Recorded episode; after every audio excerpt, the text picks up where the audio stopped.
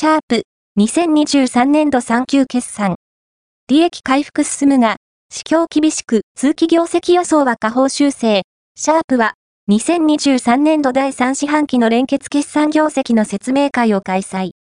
営業利益、経常利益、最終利益とも、前年同期を上回る結果となったが、抽象型ディスプレイの厳しい市況から、2023年度の連結業績予想を下方修正。